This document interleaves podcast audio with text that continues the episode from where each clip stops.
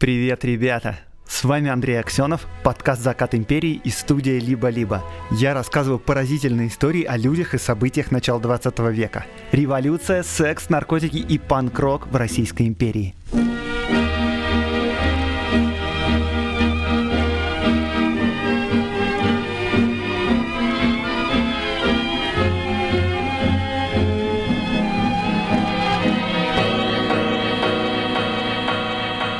Что-то давно не было у меня детективов. Я чувствую, вы уже заждались. Тем более, что в нашей сегодняшней истории будет много знакомых. Но сначала я рад вам представить рубрику в моем подкасте «Ретро-футуризм». Ретро-футуризм — это мечты о будущем из прошлого и позапрошлого века. Эту рубрику я буду делать вместе с компанией Selectel. И да, теперь у подкаста «Закат империи» появился генеральный партнер. Selectel — это крупная российская IT-компания, один из лидеров рынка IT-инфраструктуры и облаков, и сегодня вас ждет первая история про проект видеосвязи из 1878 года.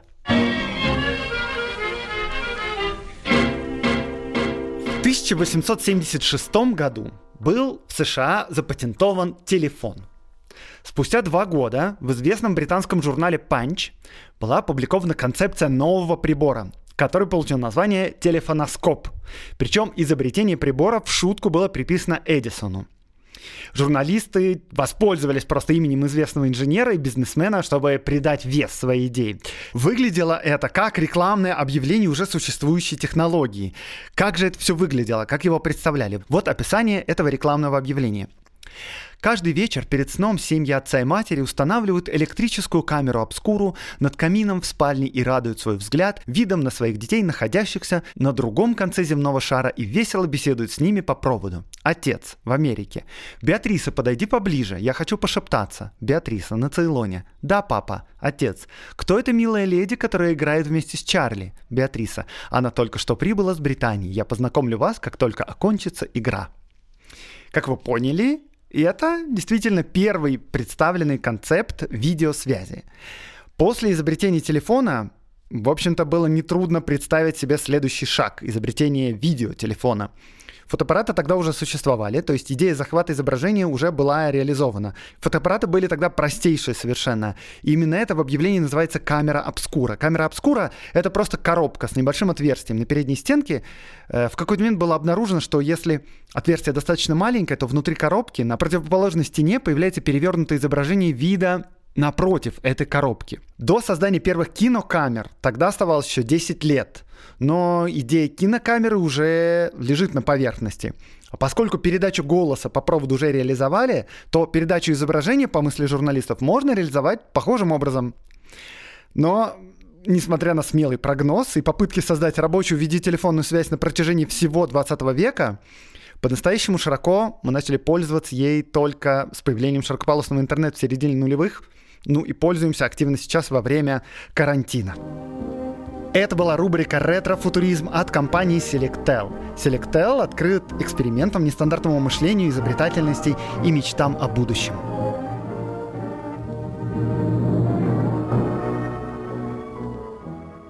Я знаю, что вы любите встречать в моих выпусках старых знакомых. Я и сам это люблю, что греха таить. И сегодня у нас очередной детектив, и распутывать его будут рука об руку два светила криминальной науки, два следователя звезды, Аркадий Францевич Кашко, начальник московской сыскной полиции, тот самый, который раскрыл ограбление Харьковского банка, сезон 2, выпуск 3, и вместе с ним Владимир Гаврилович Филиппов, глава петербургской сыскной полиции, тот самый, кто размотал до конца дело Марии Тарновской сокрушительницы сердец. Сезон 3, выпуск 7. А еще э, сразу предупреждаю, что в начале выпуска вас ждет трэш и расчлененка по-питерски. И я сейчас не шучу, прям вот реально совсем жесть сейчас будет, так что аккуратнее, я предупреждал.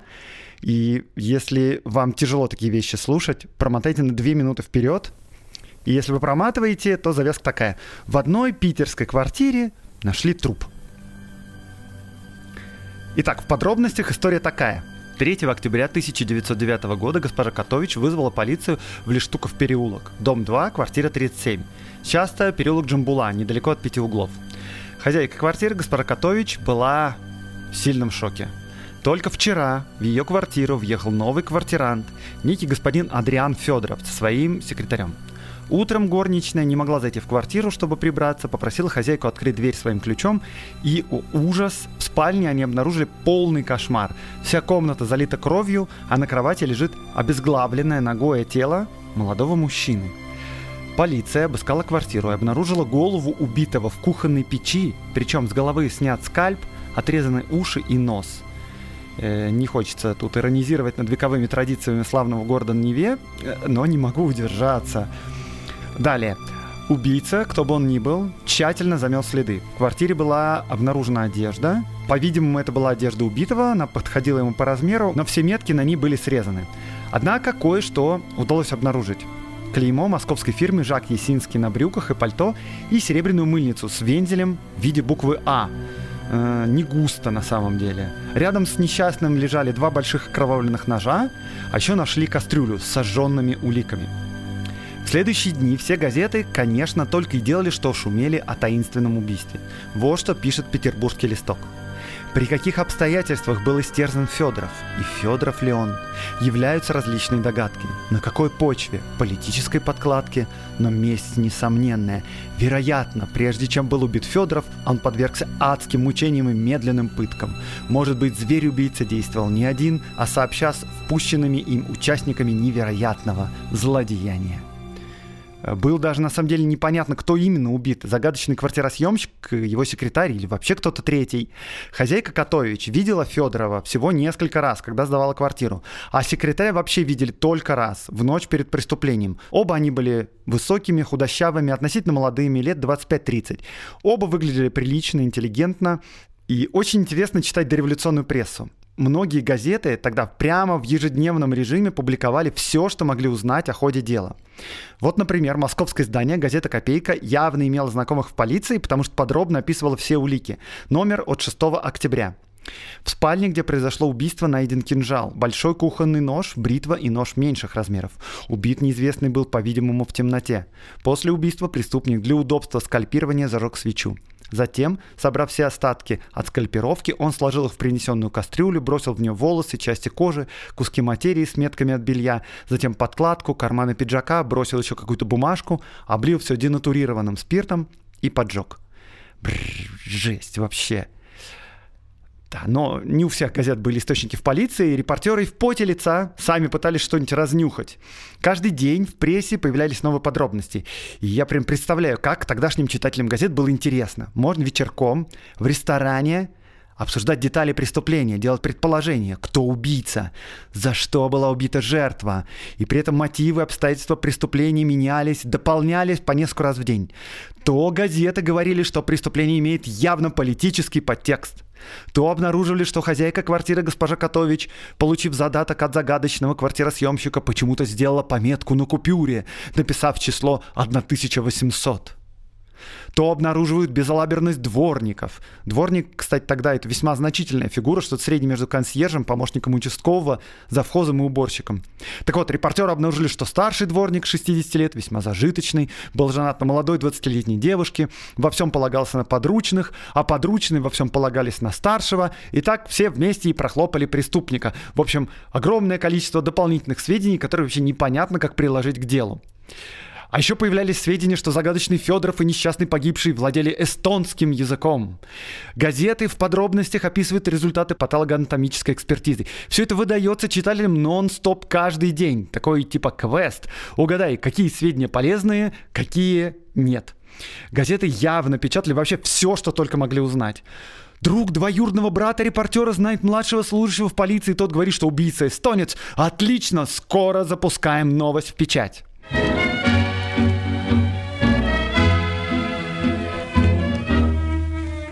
Слава богу, начальнику петербургской сыскной полиции Филиппову не надо было полагаться на газеты. Вот вам точные обстоятельства дела, которыми на тот момент располагала полиция.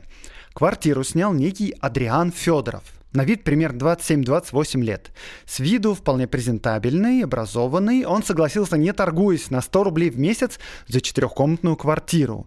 Хозяйка была очень рада, потому что не могла сдать ее два месяца. Летом здесь сошла с ума и застрелилась жена предыдущего нанимателя.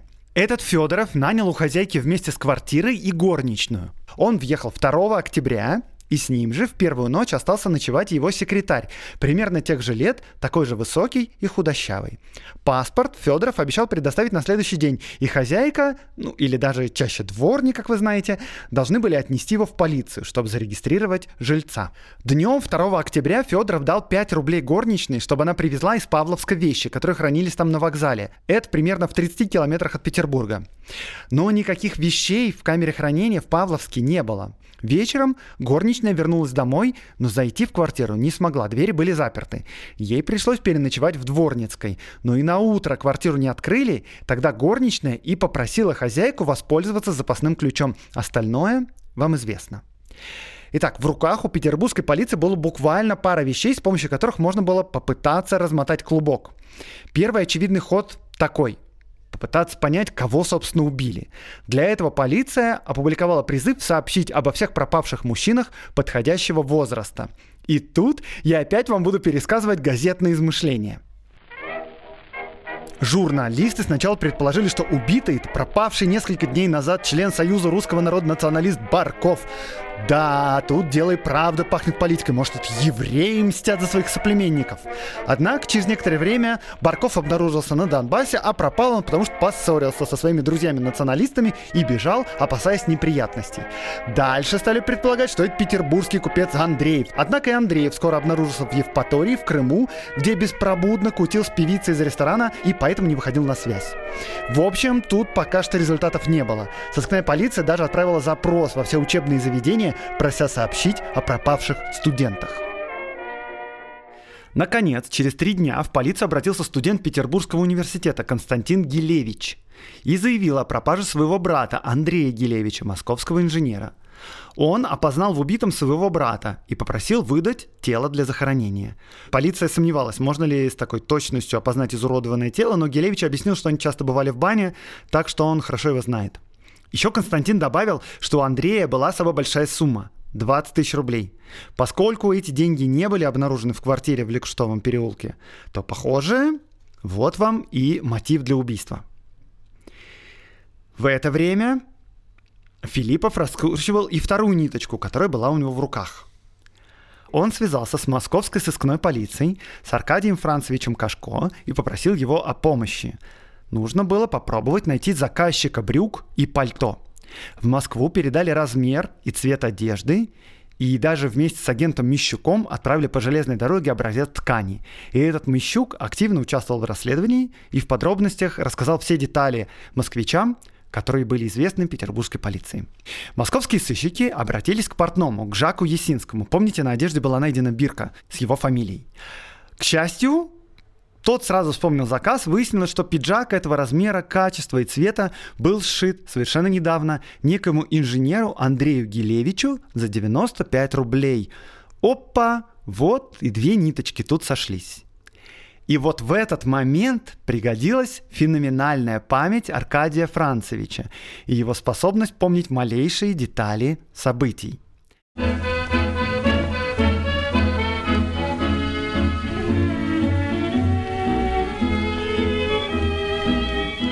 Во-первых, фамилия Гилевича была прекрасно знакома Кашко. Этот Гилевич был хорошо известен по недавнему нашумевшему мошенничеству. Его фотографии и образец его почерка имелись в отличной картотеке московской сыскной полиции. Во-вторых, Кашков вспомнил странный случай, который произошел с ним буквально неделю назад. Начальник московской сыскной полиции имел правило принимать всех подряд с улицы. В определенное время к нему мог зайти там, и обманутый купец, и даже дама, которая потеряла собачку. Действительно, такие случаи описываются. Чаще всего эти визиты, конечно, были бессмысленными, но иногда приносили интересный улов. Кстати, если вы удивляетесь, что у начальника сыскной полиции были часы свободного приема, то удивляться тут нечему. Такая практика была у всех крупных чиновников, включая министров. Вот. Во времена Николая II совершенно было обыкновенным, если, например, студента исключали из университета, он считал, что это несправедливо, и студент просто шел на прием к министру просвещения и просил разобраться в деле. Это нормально. Короче, за неделю до описываемых событий Кашко вот пришел один студент по фамилии Лебедев довольно потрепанного такого вида и к тому же пьяный, и рассказал странную историю. Тут я цитирую историю, которую рассказал студент. Прочел я как-то в газете, что требуется на два месяца молодой человек для исполнения секретарских обязанностей за хорошее вознаграждение. Прекрасно и даже очень хорошо. Я отправился по указанному адресу. Меня принял господин весьма приличного вида и, поговорив со мной минут 10, нанял меня, предложив 100 рублей в месяц. Сначала все шло хорошо. Но затем многое в его поведении мне стало казаться странным – он как-то подолгу всматривался в меня, словно изучая мою внешность. Затем Лебедев рассказал, что наниматель даже пригласил его в баню и там тоже пристально разглядывал. И вы, возможно, подумали, что наниматель был гомосексуалом. И совершенно так же подумал и сам студент. Впрочем, это его не отвратило от предложенной работы. 100 э, рублей в месяц есть 100 рублей в месяц все-таки. Наниматель проникся симпатией к студенту и даже подарил ему свой пиджак. И пиджак оказался как раз в пору, будто прям на Лебедева сшит. Через несколько дней они вдвоем отправились по делам в Киев, заселились в гостиницу. Вечером, устав, секретарь прилег вздремнуть, а его патрон сидел за столом и писал письма. Дальше Лебедев рассказал, как он в какой-то момент проснулся и обнаружил, что наниматель пристально его рассматривает. Ему стало не по себе. Ну, как и вам, наверное, было бы не по себе. Представьте, вы спите, совершенно незнакомый человек пристально на вас смотрит. И студент уже приготовился услышать что-то вроде «Тебе не холодно» или «Хочешь согреться?». Но он сделал вид, что крепко спит. Возможно, если я закрою глаза, это исчезнет. И даже начал посапывать, но продолжал наблюдать сквозь ресницы – и вот тогда он увидел, как его наниматель подошел к чемоданчику и вынул оттуда два огромных ножа. Лебедев пришел в ужас, и дальше я опять даю ему слово – я, раскрыв глаза, приподнялся на постели и спустил ноги на пол. Увидев это, он быстро спрятал ножи, а я, схватив брюки, быстро напялив их на себя, не надев даже кальсон и едва застегнув тужурку, и под предлогом расстройства желудка выбежал из номера. Я прямо помчался на вокзал, к счастью, деньги были, да и в поезд. И сегодня, прибыв в Москву, я отпраздновал свое избавление от несомненной опасности и явился к вам, чтобы рассказать этот более чем странный случай.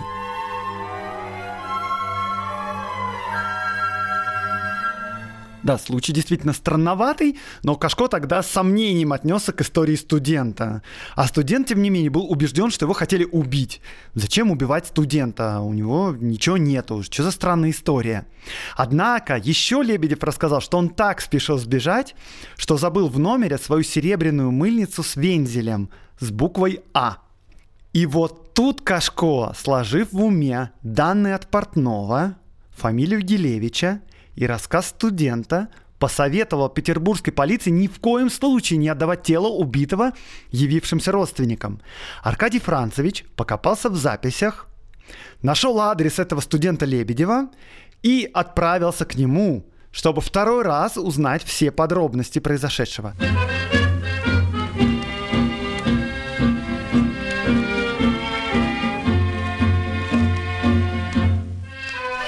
Студент опять валялся пьяный, похоже, он всю неделю праздновал свое избавление. Пришлось его отвезти в участок, чтобы он там проспался. Через несколько часов тот пришел в себя, и Кашко приступил к допросу, требуя у студента вспомнить, где именно его нанимали в секретари. С похмелья, конечно, сложноватенько говорить о таких вещах. Студент силился вспомнить, что-то он не мог вспомнить никак, но он, наконец, вспомнил. Сказал адрес. Третья, Тверская, Ямская. Дом номера он уже не помнил, но показал его по памяти. Они нашли хозяйку меблированных комнат, и эта хозяйка тотчас же узнала студента и рассказала, что этот студент Лебедев действительно приходил наниматься секретарем ее жильцу по фамилии Павлов.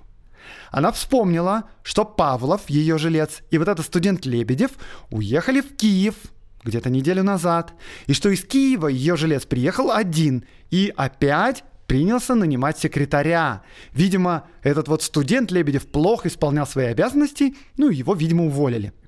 И через пару дней этот Павлов нанял себе нового помощника и отправился с ним в Петербург.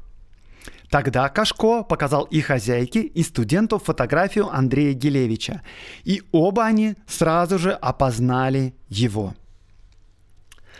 А дальше произошло еще два события. Во-первых, как вы помните, полиция обратилась в учебное заведение с просьбой сообщить о пропавших студентов. Выяснилось, что уже несколько дней, как исчез студент технологического института Павел Подлуцкий.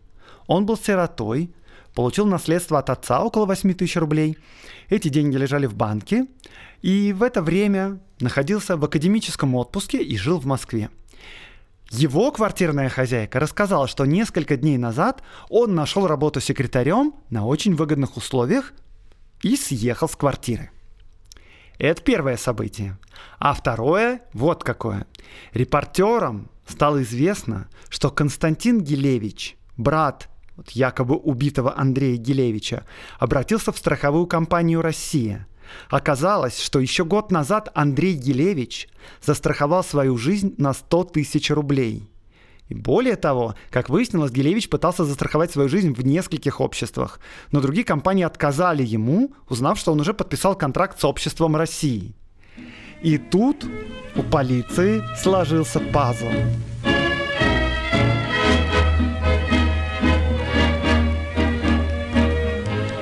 Зря Кашко просил Филиппова не спешить верить Константину Гилевичу. Филиппов немедленно дает приказ об аресте Константина Гилевича и об аресте матери братьев заодно.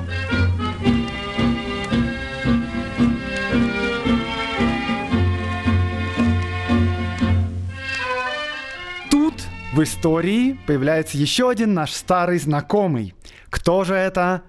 Это Числав Чинский, гипнотизер, медиум, свой человек в астральных мирах. Помните его, да, совсем недавно? Эзотерический менеджер, прямиком из Европы, австрийский подданный и зять самого кайзера Вильгельма. Значит, он только осваивается в России, ему нужна известность, поскольку все газеты только и делают, что пишут про загадочное убийство, то можно поучаствовать в шумихе, поднять свой уровень цитируемости и социальный капитал. 24 октября Петербургская газета обратилась к экстрасенсам, чтобы помочь разгадать тайну убийства. Через два дня в редакцию пришло письмо, подписанное «Оккультистка», где говорилось Андрей Гелевич уехал и в Россию живым не вернется. Его нет ни в Киеве, ни в Одессе, ни в Константинополе, ни в Сербии. Сейчас через Германию он следует во Францию, где в Гавре сядет на пароход, отплывающий в Южную Америку. Его сопровождает женщина. Его брат Константин к убийству не причастен. Труп жертвы не принадлежит ни к одному из подозреваемых лиц, то есть подозреваемых до 26 октября, но он будет опознан через два месяца. Автором этого письма был Числав Чинский. Позже он даже написал целую книгу, которая называется «Магические поиски Гелевича», где, между прочим, давал рекомендации, как через астрал можно найти пропавшего человека. Цитирую. Маг должен лежать на постели, покрытый шерстяными покрывалами и медвежьими шкурами. Рука должна покоиться на скрижали, а глаза устремлены на образ Христа Спасителя. Рядом для оказания помощи должен находиться друг, который будет следить за биением пульса, растирать онемевшие руки, производить пассы руками, чтобы воздух проникал в легкие, когда дыхание останавливается.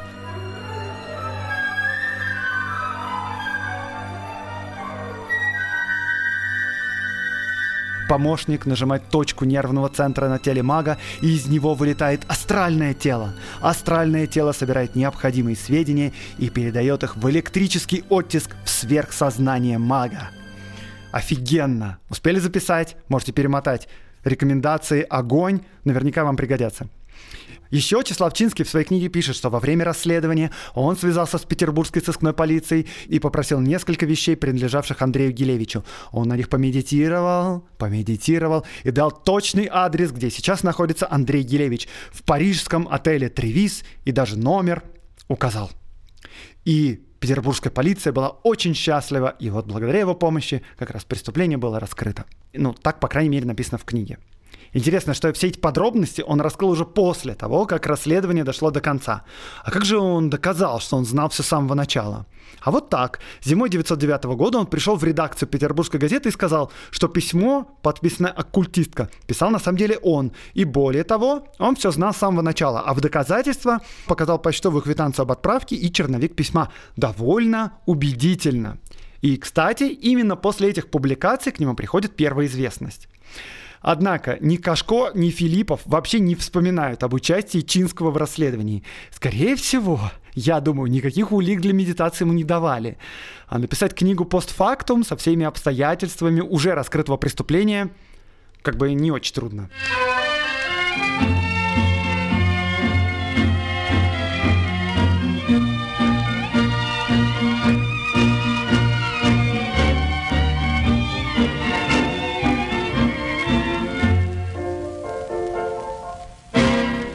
Однако ни Кашко, ни Филиппов вообще не вспоминают об участии Чинского в расследовании, что как бы намекает. Итак, тем временем арестованный брат мошенника Константин Гилевич начал давать показания. И тут я хочу предупредить, если вы до сих пор не поняли, в чем суть дела и не разгадали, кто убийца, зачем он убивал, то сейчас прям будет это раскрыто напрямую, так что если вы хотите помучиться, можете э, опять перемотать, послушать с самого начала, но, короче, сейчас будет все раскрыто. Итак, а, Константин Гелевич, арестованный, рассказал, что его брат Андрей не собирался ограничивать себя только одним убийством. Он собирался применять эту схему и дальше. Страховать свою жизнь, затем находить похожего на себя молодого человека, убивать его, уничтожать все улики, а затем, используя документы убитого, возрождаться и так продолжать по кругу. Как выяснилось, Гелевич, когда нанимал Подлуцкого, помните, это вот второй пропавший студент из технологического института, он попросил Подлуцкого сделать загранпаспорт – Филиппов сделал запрос в таможенную службу и выяснил, что Павел Подлуцкий, а точнее кто-то, используя документы Павла Подлуцкого, выехал в начале октября из России в Германию через пограничный переход на станции Вершболова. Тут, кстати, вопрос, неужели так просто уехать по чужим документам? Да, довольно просто. Фотография в заграничный паспорт тогда не была обязательной. Даже специального места в паспорте для нее не было. А если в паспорте она и была, то строгих требований к ней все равно не предъявлялось. И да, виз тогда тоже не было. Визы как институт появились только после Первой мировой. Действительно, открытый мир тогда был. Итак, стало ясно, Гилевич бежал за границу. За это время московские сыщики под руководством Аркадия Францевича Кашко нашли единственного родственника Павла Подлуцкого, пропавшего студента – кузен Павла Подлуцкого рассказал, что Павел и правда нашел некоторое время назад какую-то работу, был очень рад, и после этого совершенно пропал, и что было для него не характерно.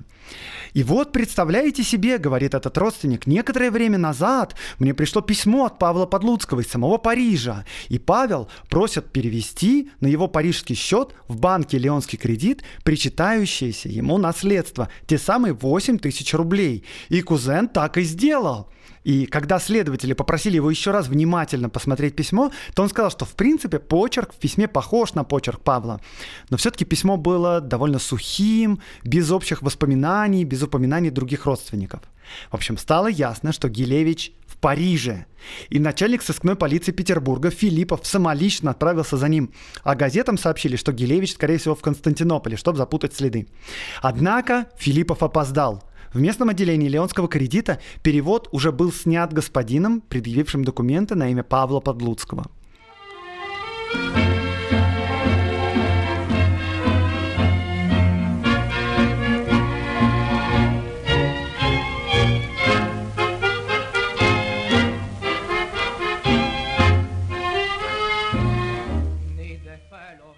Единственная оставшаяся возможность поймать преступника была такой – ждать, пока Павел Подлуцкий, а точнее Гелевич под его именем, застрахует свою жизнь в каком-нибудь французском банке. Это будет значить, что Гелевич пошел на второй круг, и скоро Павел Подлуцкий умрет, а Гелевич обзаведется новыми документами. Отношения между российской сыскной полицией и французской прекрасные. Тогда вообще Россия и Франция – ближайшие союзники. Франция – самый крупный кредитор России, армия, дипломаты и вот полиция обеих стран тесно сотрудничают. Итак, ловушка расставлена, надо ждать. Но тут сыщикам помогла жадность Гилевича. Он сам первый вышел на связь кузену Павла Подлуцкого пришло еще одно письмо, где якобы его брат просил перевести ему в Париж 400 рублей. Филиппов отправляет агента по имени Кунцевич в Париж на экспрессе. Но тут все дело чуть не сорвалось. К этому моменту петербургские репортеры разнюхали, что брат Андрея Гилевича, Константин, арестован. И, конечно, отправили это в печать. На утро следующего дня Гилевич в Париже развернет свежий номер нового времени и узнает, что брат арестован и что надо скрываться. Агент Кунцевич получает указание скупить все выпуски нового времени, которые только будут в Париже.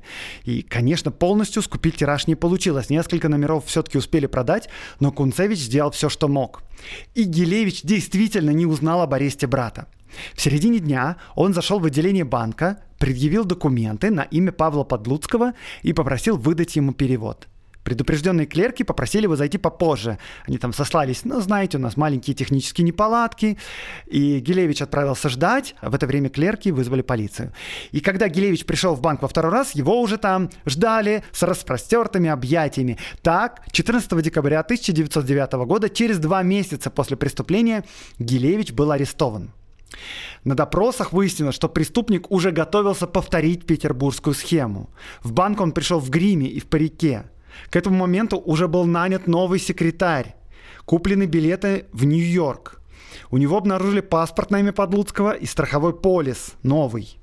Кстати, как вы думаете, как он собирался получить страховую премию? Ну, то есть не отдавать же ее родственникам Подлуцкого, у него же паспорт на имя Подлуцкого? Конечно, нет. Полис был выписан на имя нового секретаря, Гилевич собирался очередной раз переродиться и забрать страховую премию самостоятельно с новыми документами. История эта закончилась печально, надо сказать. Э, Константин Гилевич, брат мошенника, который был арестован в Петербурге, он повесился в камере. Сам Андрей Гилевич, находясь еще во Франции под арестом, как-то после допроса отпросился в уборную – Инспектор пошел его провожать и услышал странный грохот за дверью. Он мгновенно забежал внутрь, но на полу лежало уже агонизирующее тело. Оказалось, что Гелевич взял для умывания свое мыло, а в мыло он заранее вложил цианистый калий. И оказавшись без присмотра полиции, он откусил кусок, мыло, проглотил его и рухнул в корчах. Французский инспектор пытался спасти его, заставить выплюнуть яд, но было уже поздно. И после того, как Андрей Гилевич умер по-настоящему, его мать опять пришла в страховое общество Россия, чтобы обналичить полис на 100 тысяч рублей. Потому что, ну, теперь-то уж ее сын точно умер, да? Однако страховое общество отказалось выплачивать страховку, мать Гилевича подала в суд, но дело проиграла.